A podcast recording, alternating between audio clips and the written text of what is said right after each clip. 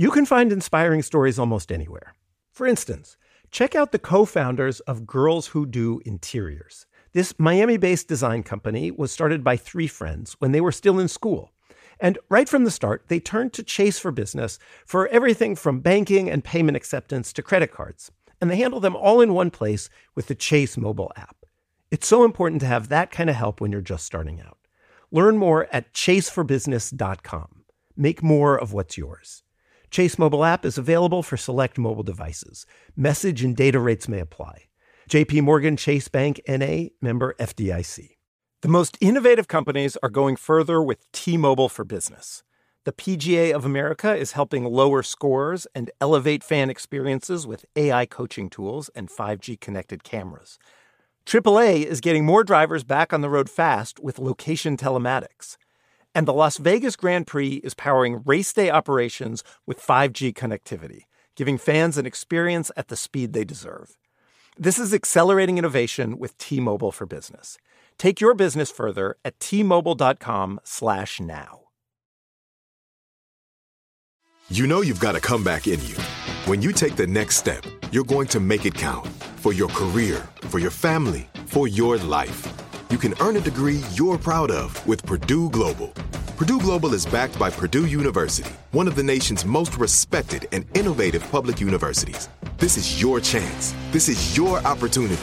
This is your comeback. Purdue Global, Purdue's online university for working adults. Start your comeback today at purdueglobal.edu.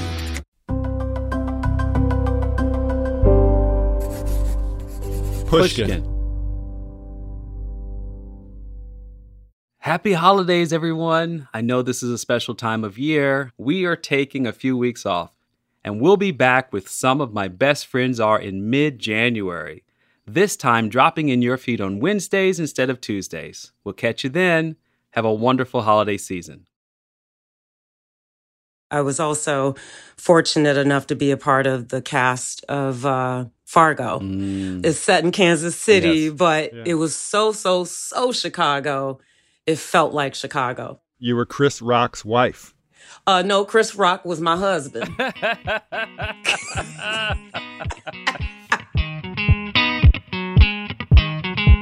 I'm Khalil Gibran Muhammad, And I'm Ben Austen.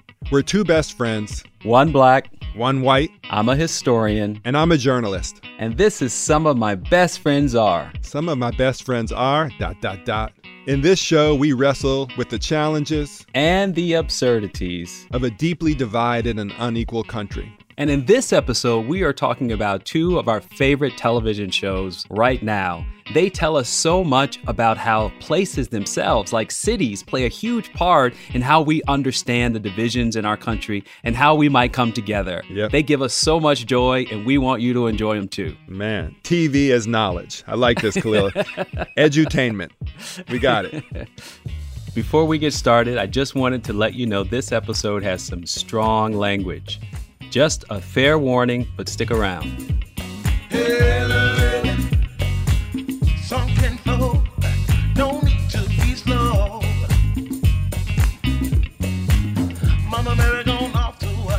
What's up, Khalil? How you doing? I'm good, man. I'm good. I loved what you just said about TV shows, you know, where they're set being like a character in itself and being so important to to the actual story. Yeah, to how we understand, like, you know, Yeah. who we are and our neighbors, and even what informs how we think about the world. And I, I love movies like that. I love TV shows like that. I love books like that.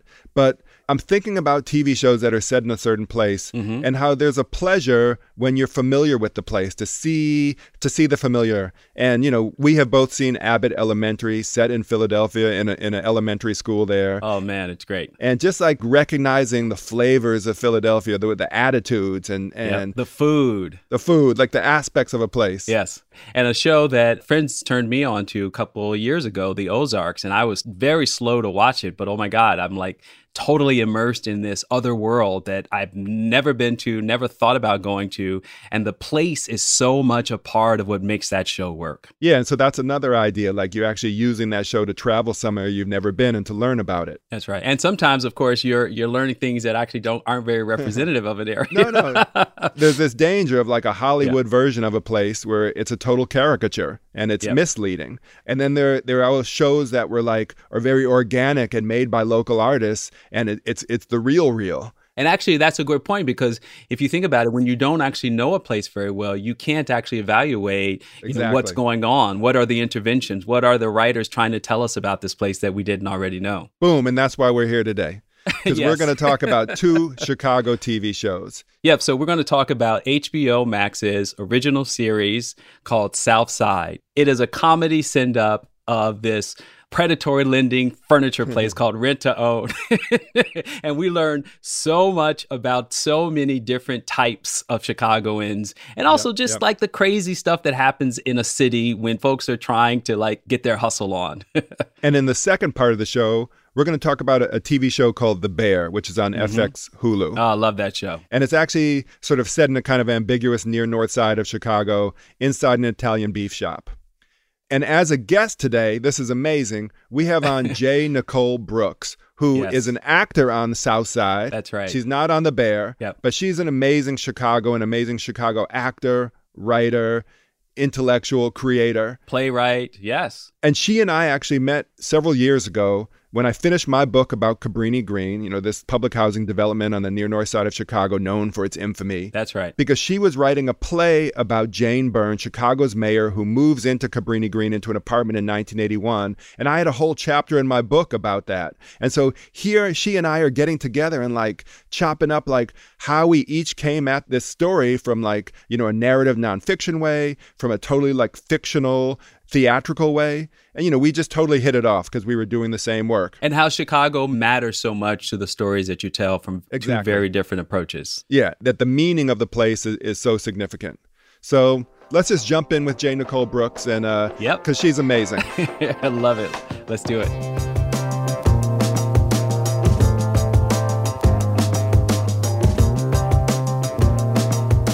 Well, hello, it's great to see you. It's great to have you on. Likewise, I'm so, so happy to be here and kick it with y'all. Thank you. You are the bomb diggity, but I'm not sure what to call you for this interview. I mean, I know your name is J. Nicole Brooks, but what do you go by? It depends on the situation. you know, if you are like a white person that owns a corporation and I owe you money, it's probably Deanna. Mm. If you are in the arts, it's J. Nicole Brooks. And if you're friends, you can call me Slick. So please call me Slick. All right, slick. I like that.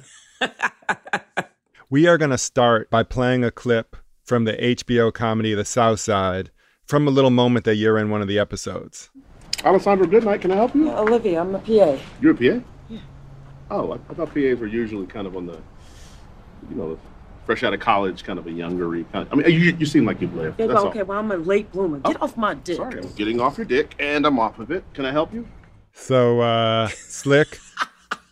I mean, basically, I'm playing that because we're gonna, we want to get on your metaphorical dick here a little bit,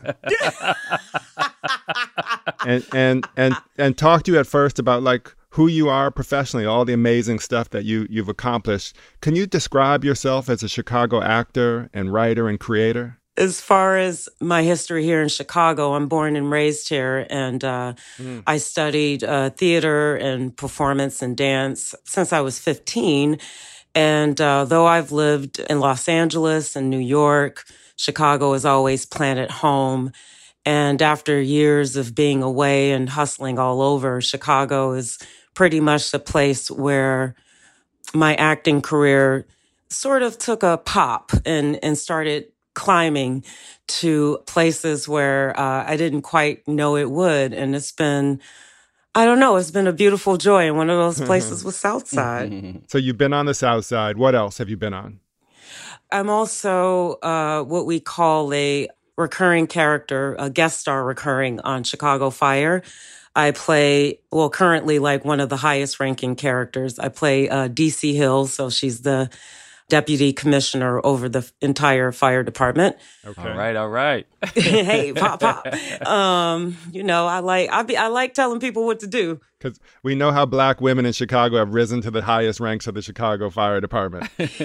Absolutely. And Yeah. you know what? That role is actually inspired by actual individuals. Wow. So, uh, shout out to all of the Black femmes and women uh, that are first responders and then the uh, fire department. So, there's that. I've also uh, played a cop on uh, the first two seasons of The Chi. I played a character called Sergeant Clemens. She was a sergeant um, in the police department. Yeah, we love that show. I well, I should say I love The Chi. Just uh, amazing. Um, Don't speak for me. yeah, Don't I can't speak speak for for, for the acting, the storytelling, the writing. Just uh, and, and another show with a lot of complexity about Black people. I mean, I think that's one of the things that makes The Chi so interesting. Yes. You know, as an actor, I have my experiences. As a writer, I might have other thoughts as a creative, you know what I mean? Uh, love it or not love it, any of these shows that are set in Chicago, the ones I've been involved with have really been a great joy to work on. And it's just always funny to me how, you know, like we have our opinions about how they're done. And I got plenty of them, you know.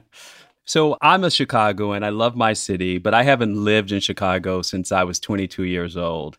And one of the things that Ben and I talk a lot about is like what this city means to us as the shared place that that helped us become the adults we are and the writers we are and the people who care deeply about, you know, really big questions. I'm curious for you though, since you have lived other places, what is it about Chicago and your artistry that is so compelling? Ooh, sweet baby Malort. Okay. First of all, you know, first of all, I think that when you are fortunate enough to be born and bred here, there's a certain pride that you grow up with. And I don't care what the industry is or what the category might be. It's like Chicago over everything, everywhere. Uh, you know, and it's also like we're Midwestern. And so we're nice, tough guys, I think. I like that. Let me ask a related question, which is, you know, you're also a playwright and a, a, a screenwriter. I mean, so you're writing stories about Chicago. What are like the representations of Chicago that you're sort of like working against, that you're trying to subvert? You know, that are that these depictions of the city that are out there in TV and film and plays that you you're like, I am going to show something that's different or more complicated or other.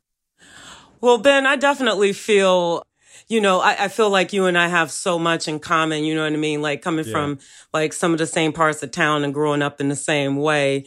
Uh, so I don't know if these are some of the things that you feel as a creator, but for me personally, I feel like there are so many other cities across the nation. And when it comes to film and TV and things like that, we know their personalities. Mm-hmm. Yeah. And I feel like with the city of Chicago, when it's represented on screen, we don't always get a sense of the personality. Mm. And it's Yeah. often because it's people that are creating it and don't know shit about the city. Mm. So what are they showing instead? Oh my God, they're showing Chicago and Toronto. And I get that. That's a producerial Yeah. thing. I get it. But it's visually missing the grit and the gorgeous, fucked up architecture. I know when I'm looking at New York. I know when I'm looking at LA. I know when I'm looking at Paris. But sometimes when I look at Chicago, Is it a surface thing? Why set something in Chicago? What idea are they going at? And then like, how do you like use Chicago differently? if you don't understand how this city came to be, you really won't get the nuance of it. Hmm. So for me, I'm a history nerd hmm. and I care about what was in existence before I came along because that adversely affects my work. So sometimes in my work, it, it might be like an Easter egg. It's just something you kind of see. And I know as a writer and as a creator, I don't really give a fuck if you don't understand the Chicago joke. Hmm. I don't give a fuck if you don't understand something that is uniquely Chicago because I'm writing for Chicago. Hmm. That's interesting. And if you are a good writer, I'm going to just like leave it at this. If you're a good writer, you can really achieve the universal through the specific. Yeah. So keep your shit laser focused and give me something that I actually can get behind and believe because otherwise you're giving me procedural drama that I like being on. I like those shows because they pay well, but like, That's you know, uh, give us some nuance because we, it's what's there. So if you understand the hyper segregation, it's going to filter into your work. If you understand that like we have gangster mayors and always have, it's going to go into the work or whatever. And gangster governors. we have had so many jailbird governors, That's right. you know. well, speaking of keeping it real in terms of the nuances of Chicago, after the break, we're going to come back and talk about this amazing show that you've been part of, South Side. The show just dropped its third season. So when we come back, more on the South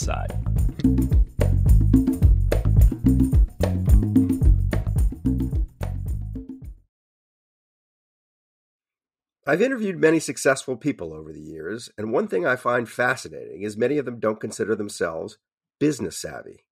Take the owners of Tight Knit Brewing. They turned to Chase for business for everything from banking and payment acceptance to credit cards, and do all of it in one place with the Chase mobile app. And that's helped these brew loving friends turn a passion into a business. Learn more at chaseforbusiness.com. Make more of what's yours. Chase mobile app is available for select mobile devices. Message and data rates may apply. JP Morgan Chase Bank NA member FDIC. The most innovative companies are going further with T-Mobile for Business. The PGA of America is helping lower scores and elevate fan experiences with AI coaching tools and 5G connected cameras. AAA is getting more drivers back on the road fast with location telematics. And the Las Vegas Grand Prix is powering race day operations with 5G connectivity, giving fans an experience at the speed they deserve. This is accelerating innovation with T-Mobile for Business. Take your business further at t-mobile.com/now. Musora is your access to online music lessons for guitar, piano, drums, and singing. This is your chance to reignite some old musical passions or pick up an instrument for the first time. Connect with more than 100 of the world's best teachers and musicians. You'll get seven days totally free to try it out, and then it's just $30 a month, less than a single private lesson. I mean, why do we do Broken Record? Not just because we love hearing from great musicians. We do it because we think that there is something beautiful about the appreciation of music. Don't you think we need more of that in our lives these days? That's the mission of Musora to inspire, educate, and connect musicians. Enjoy unlimited personal support, weekly live streams, student lesson plans. It's like having a personal music teacher, only much, much better. Just go to musora.com, M U S O R A.com, to start a new musical journey today.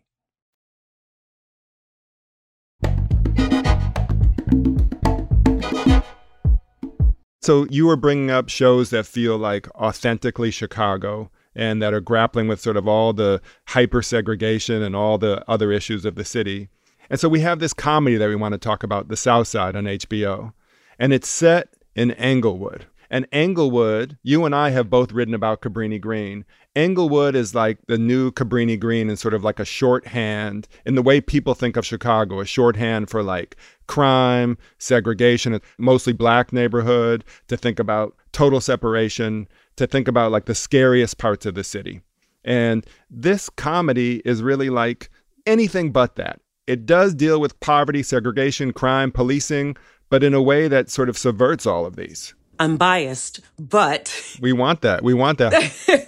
I'm extraordinarily proud of this team because they are not only writing about it, they film in these communities. They film on the West Side. They film all over the South Side. And they get into places where I've known other creative teams and crews where they're like, oh, we can't get the insurance. We don't feel safe there and it's not safe. Yeah. And I'm like, well, why are these guys able to do it? Mm-hmm. And I think it's because you have to forge a relationship with communities. And I've watched these guys do that. I'll tell you a super quick anecdote. The first time I auditioned for South Side as an actor, I heard about the script and then I, I, I was like, all right, this is a comedy in Chicago. It's probably not going to make it past pilot because no one gives Chicago a chance. Like, I'm like, Chicago has the funniest motherfuckers on the planet, yet we don't have comedies here, blah, blah, blah. So I get the sides and I'm like, oh, this scene is kind of funny. I was like, damn, this scene is really funny. Yeah.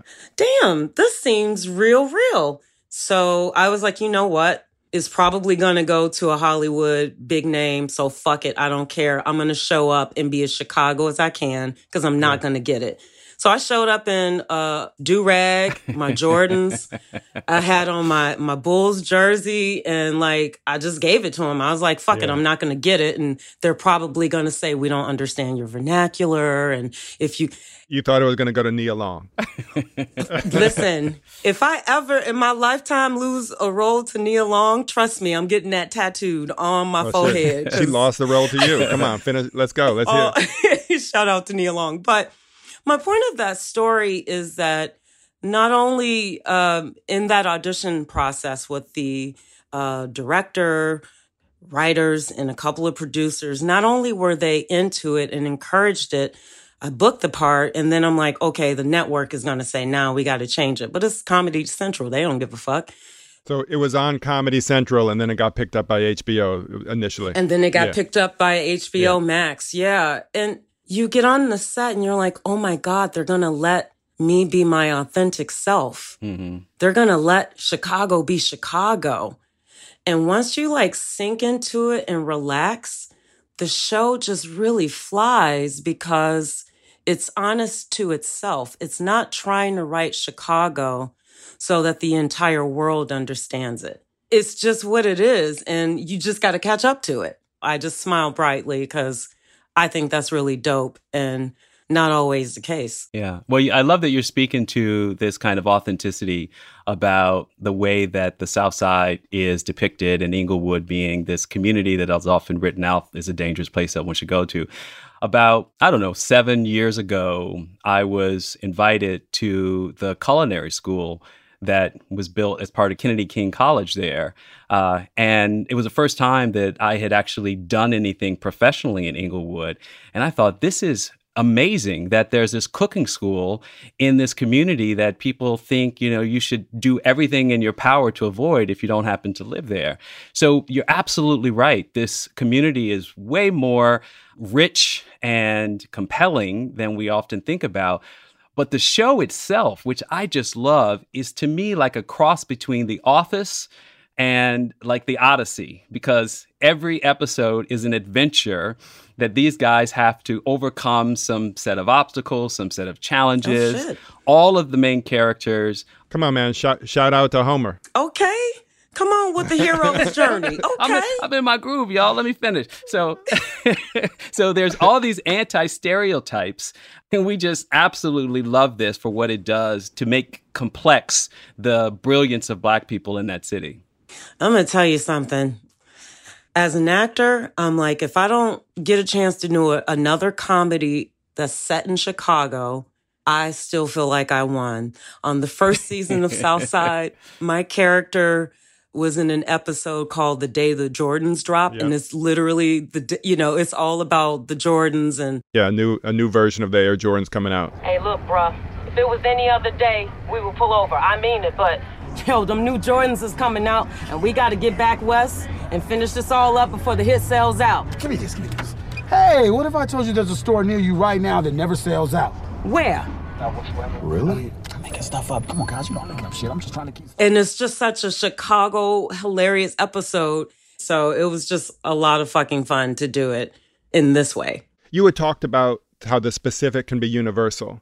And certainly, like the three of us all have ha- have these roots, not just in Chicago, but on the South Side. And so I watch this show, and even as a white dude who grew up in the South Side, it just speaks to me and like all these like you know neurons are popping right like they talk about the stuck up girls at kenwood high school where we went to you know we went to kenwood. And not just that i married my prom date you know like like i'm still married to the, the stuck up girl from kenwood who's amazing and wonderful. Danielle i love you. But there are all kinds of chicago things like that There's this one scene we're about to play a clip from where one of the characters is inside a Harold's Chicken Shack.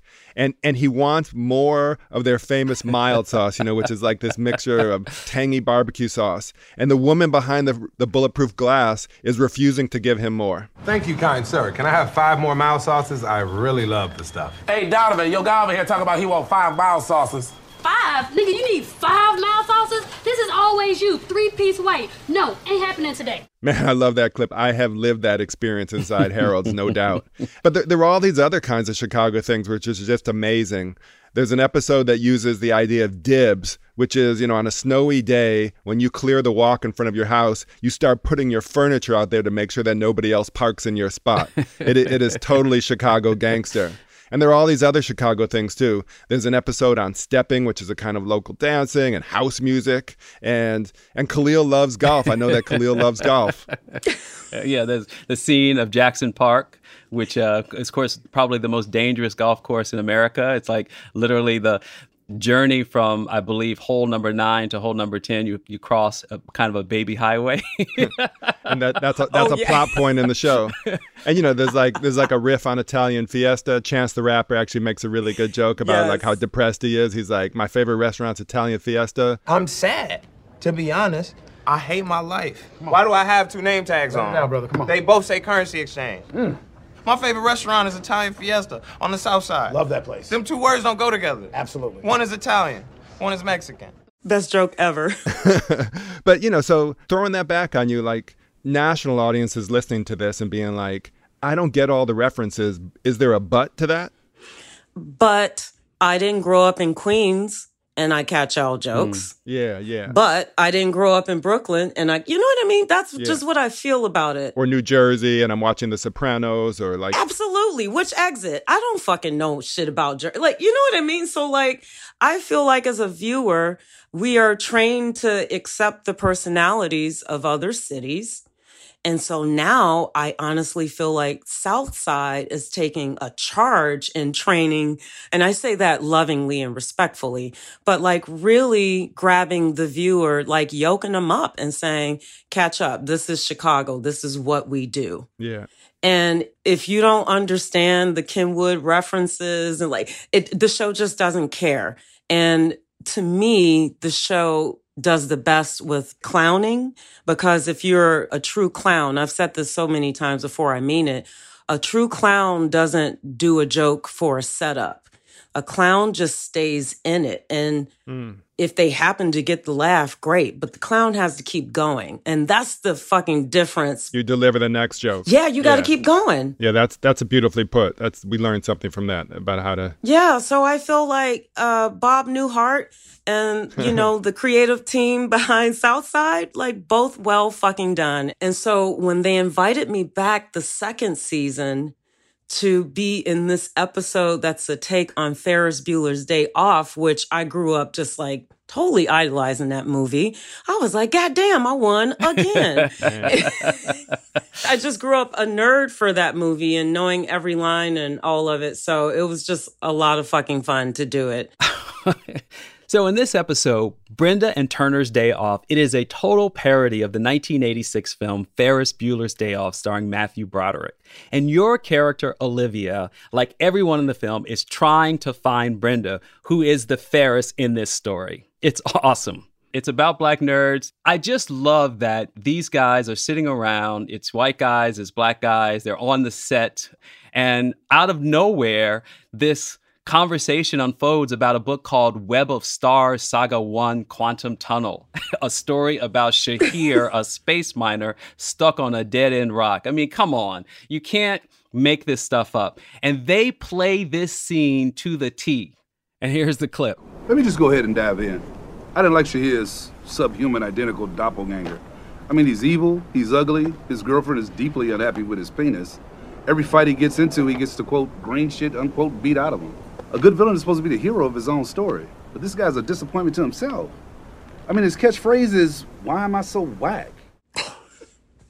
Chicago over everything all day. Those actors are just so genius and they all Chicago, man. So I just got to keep, I'm going to wave that flag. I don't care. I love that scene. When Khalil and I started talking about the show, this is the piece of it that he kept on coming back to. Yeah, and yeah. Uh, you know, because it's about black nerds. You identified. Yeah, it, it's it's about black nerds. It, it's okay, fine. I I, I missed that.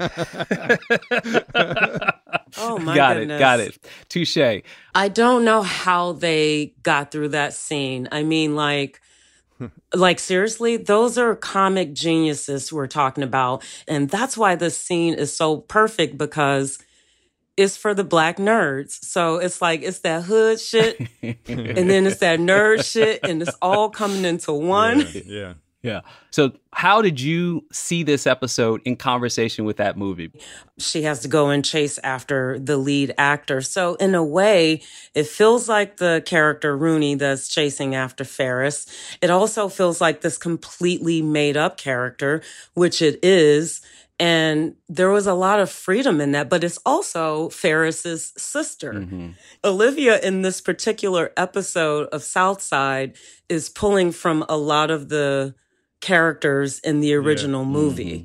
And um, I was a little intimidated by it, to be honest mm. with you. And I I just want to lean into this a little more because in whatever it is, like 20 something minutes, there's sort of like a scene for scene, you know, recreation of Ferris Bueller's Day Off, but in a sort of black context, a, a Chicago black context. Instead of going to a Cubs game, they go to a Sox game. Yes, as they should. Instead of going to the Art Institute, they go to the DuSable Museum of African American History. Which I love, absolutely love. There's just a, a beautiful scene there. It's like, you know, lyrical, actually. It's a silent moment where they're just looking at the art. I love that because, first of all, I had the great pleasure of meeting uh, Margaret Burroughs, the founder Mm. of the DuSable Museum. When uh, I was uh, eight years old, you know, she was an educator and she also went to my grammar school. And so, like, I've known some of these heroes my entire life. So we grew up going to the DuSable Museum. I, I held hands with my first boyfriend on a field trip at the DuSable Museum. I know, right? Shout out to you, Brian Daniels. Um, so those things are iconic, but you don't see it on film. Yeah. Yeah. So seeing it in this episode, it gives me a lot of pleasure and joy. And I'm like, see how hard that was not? Yes. There's one more famous scene to, to shout out. Um, so, everyone listening to this who is of a certain generation remembers the famous scene in Ferris Bueller when he's not in school that day. Of course, it's the it's in the opening first quarter of the film, and his teacher is calling out his name, and it's very monotone. Bueller, Bueller, Bueller. Bueller. so so there's there's a, a riff on that, uh, obviously in South in this episode of Southside. It's at a White Sox game. There's actually a sock full of French fries there, and she's also calling somebody's name who is Beulah with a you know, like like Beulah Shoesmith, the school right next to my my house. Beulah. Beulah.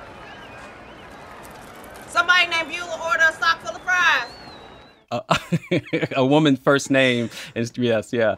Oh man, it's so so good. I was just going to say one last thing about this. You know, you were talking about clowning and you're talking about, you know, Khalil, you were even talking about the shows that you think it's like. And South Side feels like The Simpsons. Like they're all of these personalities that are characters in and of themselves and they populate this world. It happens to be Englewood on the south side of Chicago. And in all of its details, too, it really is that place but it also feels like these humans who were like animated and alive and like you can connect with them in a way that you were saying slick no matter where you're from or, or where you're connecting to this show I think that that is so accurate and on point. One day talking to their main director, Michael Blieden, just super smart and a nice guy. He actually described it as such hmm. that it was like the Simpsons. Some of these characters appear and reappear and they have, you know, they come in different forms. And that to me, that feels like a creative team that's thoughtful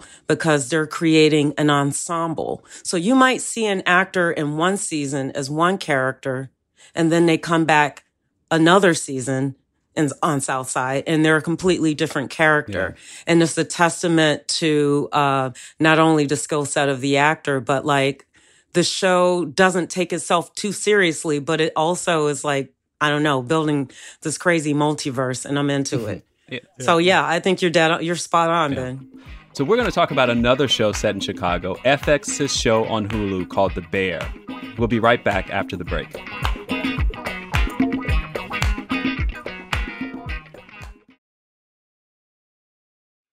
I've interviewed many successful people over the years, and one thing I find fascinating is many of them don't consider themselves business savvy. Take the owners of Tight Knit Brewing. They turned to Chase for business for everything from banking and payment acceptance to credit cards, and do all of it in one place with the Chase mobile app.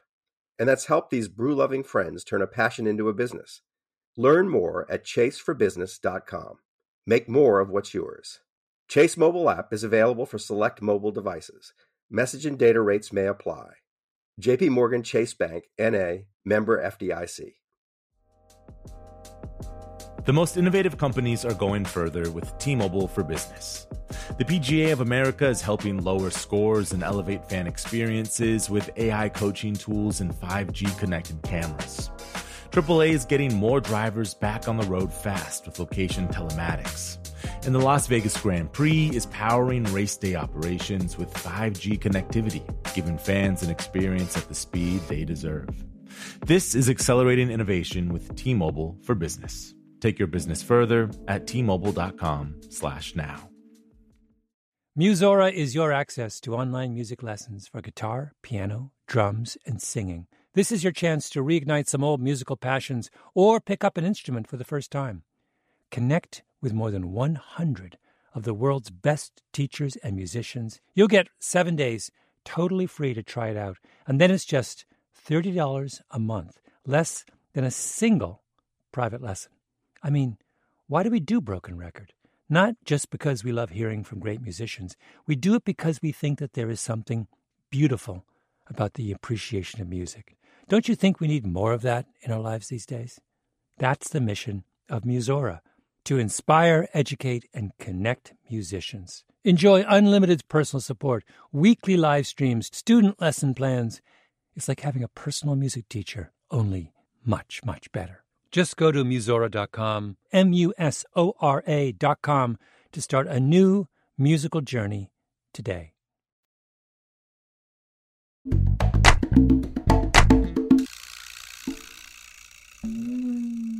All right, so we're going to talk about The Bear here, guys. And this is another show set in Chicago. It just finished its first season. And the premise of the show this guy, Carmen, he comes back home to run the family's Italian beef shop. Tina. Carmen. Ibrahim. When is beef? It's in the oven. Tina, can you start a new giardiniera for me, please, chef? I need my fennel first, Jeff. Carmen. Ibrahim. I need my beef. Then I do onions. Then I do potatoes. We have a system. Ah, but you could punch him, blanch him, freeze him, fry him before the beef, right? Don't mess up our place. I'm not messing anything up. Okay, his brother has died by suicide, uh, and his brother had run this Italian beef shop. And now Carmen is back in Chicago, this high end chef who was working in New York City, and now he wants to run the Italian beef place like it's an like it's a Michelin star restaurant. Well, he doesn't exactly want to run it, but he he has to run it.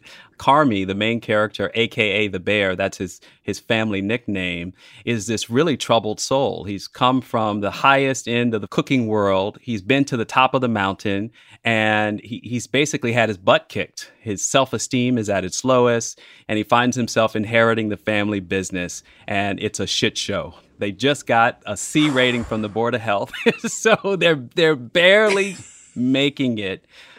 I mean, do you love this show as much as we do? I had such a visceral reaction to this show How so? because I felt like it snatched my wig off. I was like, God damn, I'm not even wearing one today. And this bitch is, is snatching off the good lace front. What is this? Short answer yes, it's a good goddamn show. All right. Usually I watch a show with a stank eye, especially when it's in Chicago, because I'm like, how come they ain't call me? And I don't like that shit. No way. Um, I'm just kidding. But I absolutely love that show. That show is definitely written for me uh, for so many different reasons. I have worked in the restaurant world as a server. Oh wow. I'm definitely someone who grew up in kitchens. I come from three generations of cooks. Like I grew up in a household where you could not be in the kitchen with my mother unless you were talking about food or unless you were chopping. There was no like no in between. No, and I'm the same way when I'm in the kitchen. Let's talk more about this sense of setting and city. Does it matter that this show is set in Chicago? Like, you know, could it be set somewhere else, or is that part of its meaning? You could argue that this show could be set in Philadelphia. Mm. I see why you're picking Philly. Yeah. It's like you can. It's a. It's a. A blue collar, tough town. as cold. as this? It's like you could swap out the the Italian beef, arguably, for a Philly cheesesteak. Mm. This that's just an example, yeah. but the Italian beef is a superior sandwich. okay, just for the record. just for the record, and I understand why it's set in Chicago. You really are. You really are li- living and dying in Chicago. Yeah. I think the show is very Chicago. I also, if you just like look at it, like just take the pilot episode and you just step back from a technical standpoint, yeah, it's like the character comes in, he has there's this expository information we don't know too much about. Mm-hmm. He has a challenge. He has to figure the shit out. He goes through the bullshit with the team. And then at the end of the episode, he's like, fuck it. I'm going to go, I'm going to go against it. So like it's set up very neatly yeah. in terms of TV land, but there is something about it that feels very Chicago. Yo, why the fuck are you on the Kennedy? Chill the fuck out. Cicero lives in Naperville. No fucking Cicero's in Wilmette now. You gotta get on the oh, fucking no, Edens. No, that's that's right. That's right. That's my bad. It's all good though. We're in no hurry to see that motherfucker. Well, I know Ben has. Uh, I mean, Ben being there, and for him, this is daily life. For me, it's it, you know, it's just an occasional visit. But all these scenes of the elevated train, the L, the skyscrapers off in the distance, this sense of like a grimy place. Uh, I personally love the interplay of like the old immigrant Italian heritage and the new kind of black and Latino presence in the kitchen as this like mashup of old and new. That's so interesting, Khalil, talking about griminess, and you even saying, uh, you know, Slick, that it might be Philly. Like to me in this show, Chicago equals grit, grime, toughness, right? There's this idea that they want to convey, and you're right, like working class and sort of this kind of you know low end food that that people love. You know, it's not high end food. I don't think there's a single shot with sunshine in the entire show. Like it's either a night shot or it's overcast. Like there's such sort of you know grimness, you know, throughout the whole thing. And you know, is that there is an idea of Chicago, but of course, like I'll just compare it to the South Side like there are no neighborhood shots. There's like Khalil, you were talking about things like the L and the lake and buildings. And sometimes we're traveling and then we're inside interiors or we're in alleys, but we're never in like a place, a, a community where people live. Um, and, and certainly not with sunshine and, you know, neighbors and things like that. I love that. To me, that is a, a very specific and smart idea because when I watch shows that are set in like uh, Northern Europe, I love those. I love the shit that's set in Finland and Scotland mm. because they're like these heavy blue overtone. You know, it's gray. It's not sunny this show plays on this idea of the kitchen itself as a melting pot, as a place where culture yeah, comes right. together. And and I think that's really really beautiful. We want to play a scene though of like when culture comes together and then shit goes crazy. Like like because as much as we might romanticize yes. the idea of a melting pot, these folks are not always getting along. There's, you know, the, the, Latino folks, there's black folks, there's, you know, the white guys who are of Italian heritage, and all of their ethnic identities are really played up to some degree in this show. So we're going to play a clip of Richie, the Italian cousin who was the best friend of the guy who died, who is just kind of like your asshole's asshole, but he's something fundamentally endearing about this guy. And then Sydney, who is this young black woman who is super well educated. She went to Culinary Institute of the Arts, and she comes into this kitchen and she's like, "What is happening here?" Except she grew up eating that food, and she thinks it's an amazing place, and she wants to help to change it. So here's a scene from Richie and Sydney trying to figure each other out. You know the restaurant could be good like, I know you know that. Like, it doesn't have to be a place where the food is shitty and where everybody acts shitty and feels shitty. Like, it could be a good, legit spot. Okay, you know what, Sydney? You're getting a little aggressive, and I think maybe you should just pause and take a breath before you start driving. Man or woman, I'm not discriminating. It's dangerous to get behind the wheel when you're hysterical. It's so interesting. I mean, I, I love that you picked that clip, Khalil, of, of, of uh, Richie and Sydney, and like there as sort of like a crux of the tensions. You know, older, younger, white, black. He didn't even finish uh, technical school. She's, you know, super well educated. Yeah. And and you know those divisions in this setting, which brings them together, that certainly isn't doesn't have to be Chicago. You know, any city that has a, a, a diversity how can we bring people who are different together? What's a place that can bring them together? And once they're together, shit, like there's all sorts of drama that's going to unfold. And Slick, maybe you can talk about this. This is in a lot of ways a, a whiter show than the South Side, of course. But there's this way that the kitchen is written almost like a stage play. Like you could write a play that's set in the kitchen, and because it's a workplace, it brings all these different people together. How did you see that in terms of like racial dynamics and letting them play out in this setting? In many ways, when I watched this, I was like, well, this is a little bit of a documentary because mm. kitchens can be extraordinarily, not just the kitchen, restaurants can be so segregated. You might see dishwashers that might be Latine or Latinx or Hispanic or whatever. You might see some cooks on the line that are mostly male yeah. and, uh, you know, a variety of uh, ethnic and races and such. There aren't very many women or femmes in the kitchen. Usually the, the, the, the chef de cuisine is, you know, some really fucked up, angry white dude. uh, you know, you might come into the whole stand and see someone of color. You might see, a, like, you know, I've also seen the kitchens where it's like you got, you know, black folks in the back chopping things, but not on the floor. So like, it's a, it's a very, it's um, hierarchical, very hierarchical. Oh, it's higher. Yeah. Yes, everything is at play. The hierarchy, system. the patriarchy. Yeah. So in this show, I love that they're, to me, they're just a band of misfits. Hmm.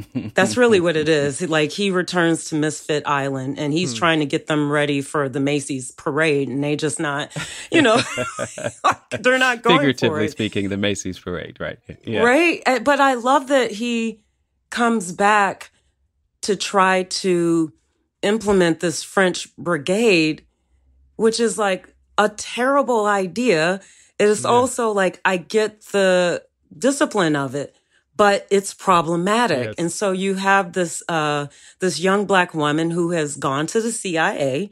So you know that she knows how to sharpen her knives and chop it up and make a stew. And that's the Culinary Institute of America. It's not the Central Intelligence. Uh, no, it's not the Central CIA. Intelligence. so you have that, but then you also have the like she's basically coming in she's saying like we can do something better right, and coming in with a better business model.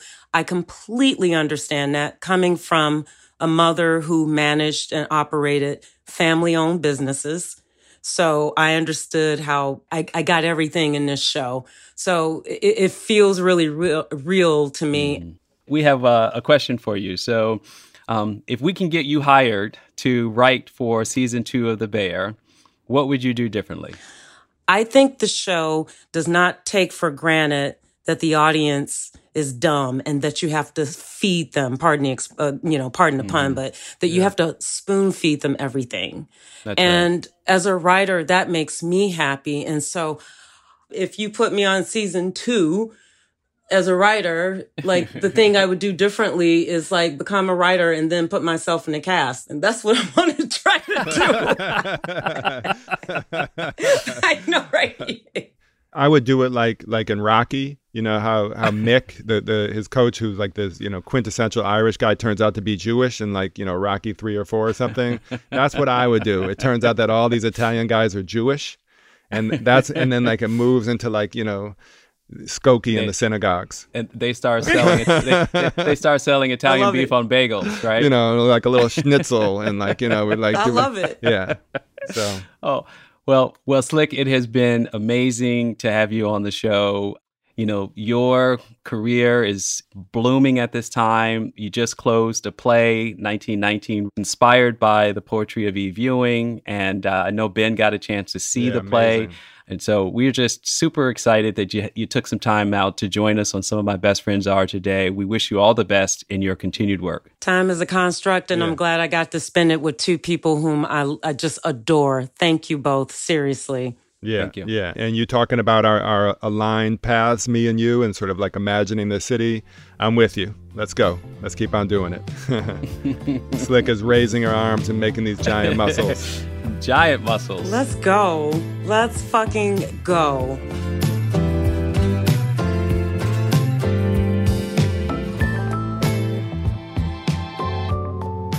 Man, Khalil, I feel like I'm not done talking about the bear. I'm still thinking about it in terms of Chicago. Well, that's what great television does, right? Keeps the conversation going. That's what a great podcast is. It's Yes. just a starter for conversation.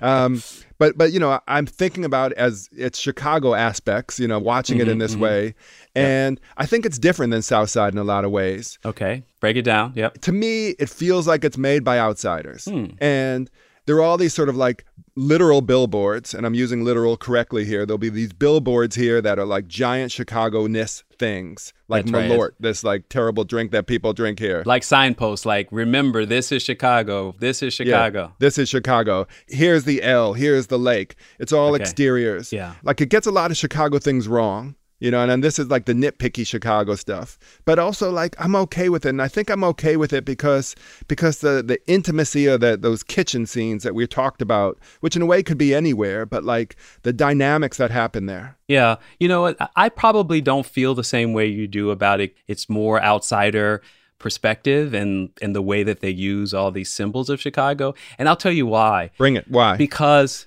yeah, because when we worked at Hyde Park Computers, the place where we met when we were 14, yeah, 14 years old. Yeah. You were my boss. Boom. That's right.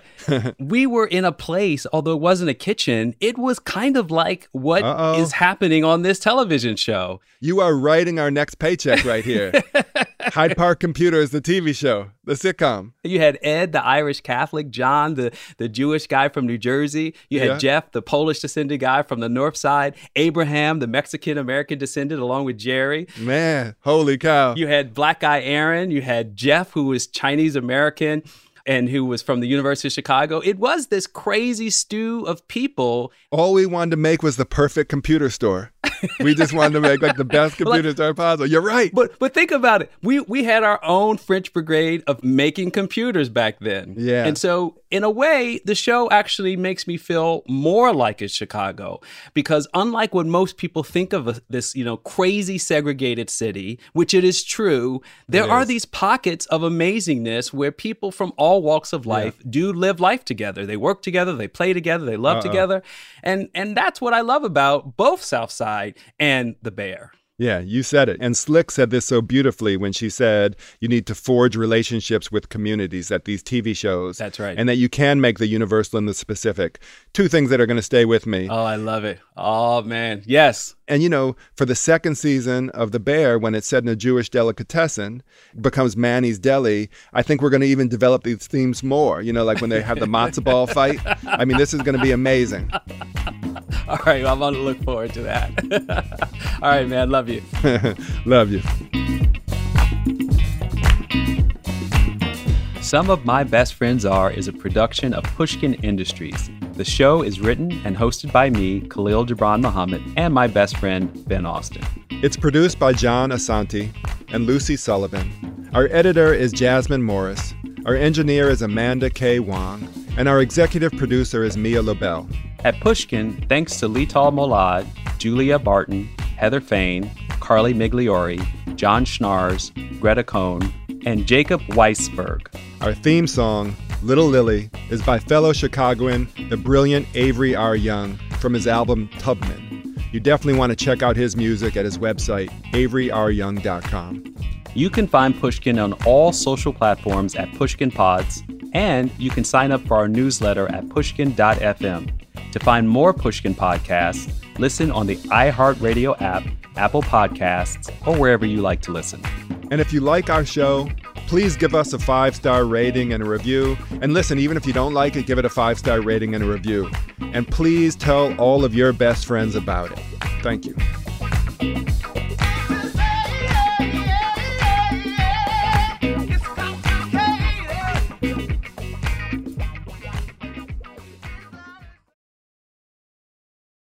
Open a limited time 11 month certificate at Kemba Financial Credit Union. At 5.25% APY, it's more than triple the national average, plus, it's a safe and secure way to grow your money. Visit your local branch or kemba.org slash CD for details. Offer expires May 31st, 2024. APY equals annual percentage yield. Restrictions apply. $500 minimum and $250,000 maximum deposit. Advantage status required. Comparison based on bank rate average. Federally insured by NCUA. Asking the right questions can greatly impact your future, especially when it comes to your finances. So if you're looking for a financial advisor you can trust, certified financial planner professionals are committed to acting in your best interest. That's why it's got to be a CFP. Find your CFP professional at letsmakeaplan.org. Are you looking for the perfect move in ready home this spring season? Now's the time to buy at Fisher Homes. For a limited time only, enjoy below market interest rates starting at 5.375% APR, 6.139% APR. With these exclusive lower rates, you can save hundreds on a move in ready home and start enjoying the benefits of home ownership even faster. Schedule your personal tour with one of our new home specialists at FisherHomes.com and make this spring the season you find your perfect home sweet home. Financing provided by Victory Mortgage, LLC, NMLS 461249, Equal Housing Lender.